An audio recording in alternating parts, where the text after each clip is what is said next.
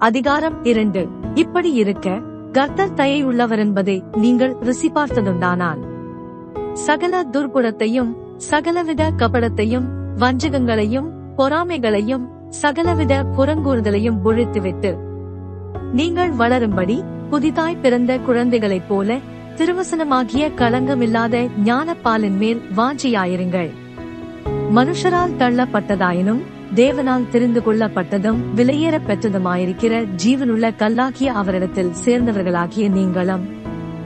ஜீவனுள்ள கற்களைப் போல ஆவிக்கேற்ற மாளிகையாகவும் இயேசு கிறிஸ்து மூலமாய் தேவனுக்கு பிரியமான ஆவிக்கேற்ற பலிகளை செலுத்தும்படிக்கு பரிசுத்த ஆசாரிய கூட்டமாகவும் கட்டப்பட்டு வருகிறீர்கள். அந்தபடியே இதோ தெரிந்து கொள்ளப்பட்டதும் விலையேற பெற்றதுமாயிருக்கிற மூளைக்கல்லை சியோனில் வைக்கிறேன். அதன் மேல் விசுவாசமாயிருக்கிறவன் வெட்கப்படுவதில்லை என்று வேதத்திலே சொல்லி இருக்கிறது ஆகையால் விசுவாசிக்கிற உங்களுக்கு அது விலையேற பெற்றது கீழ்ப்படியாமல் இருக்கிறவர்களுக்கோ வீட்டை கட்டுகிறவர்களால் தள்ளப்பட்ட பிரதான மூளைக்கல்லாகிய அந்த கல் இடதற்கேதுவான கல்லும் விழுதற்கேதுவான கண்மலையுமாயிற்று அவர்கள் திருவசனத்திற்கு கீழ்ப்படியாதவர்களாயிருந்து இடறுகிறார்கள். அதற்கென்றே நியமிக்கப்பட்டவர்களாயும் இருக்கிறார்கள். நீங்களோ உங்களை அந்தகாரத்தின்று தம்முடைய ஆச்சரியமான ஒளியினிடத்திற்கு வரவழைத்தவருடைய புண்ணியங்களை அறிவிக்கும்படிக்கு தெரிந்து கொள்ளப்பட்ட சந்ததியாயும் ராஜரீகமான ஆசாரிய கூட்டமாயும் பரிசுத்த ஜாதியாயும் அவருக்கு சொந்தமான ஜனமாயும் இருக்கிறீர்கள். முன்னே நீங்கள் தேவனுடைய ஜனங்களாயிருக்கவில்லை இப்பொழுதோ அவருடைய ஜனங்களாயிருக்கிறீர்கள். முன்னே நீங்கள் இரக்கம் பெறாதவர்களாயிருந்தீர்கள் இப்பொழுதோ இரக்கம் பெற்றவர்களாயிருக்கிறீர்கள். பிரியமானவர்களே அந்நியர்களும் பரதேசிகளுமாயிருக்கிற நீங்கள் ஆத்மாவுக்கு விரோதமாய் போர் செய்கிற மாம்ச இச்சைகளை விட்டு விலகி.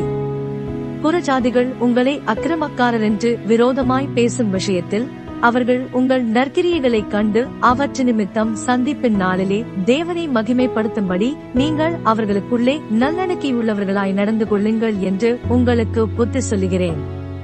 நீங்கள் மனுஷருடைய கட்டளைகள் யாவற்றிற்கும் கர்த்த நிமித்தம் கீழ்ப்படியுங்கள். மேலான அதிகாரமுள்ள ராஜாவுக்கானாலும் சரி தீமை செய்கிறவர்களுக்கு ஆக்கினையும் நன்மை செய்கிறவர்களுக்கு புகழ்ச்சியும் உண்டாகும்படி அவனால் அனுப்பப்பட்ட அதிகாரிகளுக்கானாலும் சரி கீழ்ப்படியுங்கள். நீங்கள் நன்மை செய்கிறதுனாலே புத்தியீன மனுஷருடைய அறியாமையை அடக்குவது தேவனுடைய சித்தமாயிருக்கிறது. சுயாதீனம் உள்ளவர்களாயிருந்தும் உங்கள் சுயாதீனத்தை துர்குணத்திற்கு மூடலாக கொண்டிராமல் தேவனுக்கு அடிமைகளாயிருங்கள். எல்லாரையும் கனம் பண்ணுங்கள். சகோதரரிடத்தில் அன்பு கூறுங்கள். தேவனுக்கு பயந்திருங்கள் ராஜாவை கனம் பண்ணுங்கள். வேலைக்காரரே அதிக பயத்துடனே உங்கள் எஜமான்களுக்கு கீழ்ப்படிந்திருங்கள். நல்லவர்களுக்கும் சாந்த குணம் உள்ளவர்களுக்கும் மாத்திரம் அல்ல முரட்டு குணம் உள்ளவர்களுக்கும் கீழ்ப்படிந்திருங்கள். ஏனெனில் தேவன் மேல் பற்றுதலாயிருக்கிற மனச்சாட்சி நிமித்தம் ஒருவன் அநியாயமாய் பாடுபட்டு உபத்திரவங்களை பொறுமையாய் சகித்தால் அதுவே பிரீதியாயிருக்கும். நீங்கள் குற்றஞ்செய்து அடிக்கப்படும் போது பொறுமையோடே சகித்தால் அதனால் என்ன கீர்த்தி உண்டு? நீங்கள் நன்மை செய்து பாடுபடும் போது பொறுமையோடே சகித்தால் அதுவே தேவனுக்கு முன்பாக பிரீதியாயிருக்கும். இதற்காக நீங்கள் அழைக்கப்பட்டும் இருக்கிறீர்கள் ஏனெனில் கிறிஸ்துவும் உங்களுக்காக பாடப்பட்டு நீங்கள் தம்முடைய அடிச்சுவடுகளை தொடர்ந்து வரும்படி உங்களுக்கு மாதிரியை பின்வைத்து போனார்.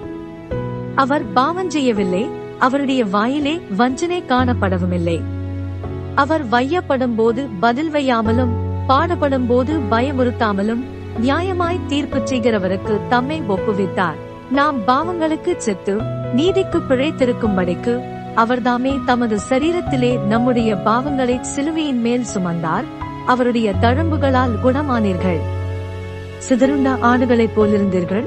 இப்பொழுதோ உங்கள் ஆத்துமாக்களுக்கு மேய்ப்பரும் கண்காணியுமானவரிடத்தில் திருப்பப்பட்டிருக்கிறீர்கள்.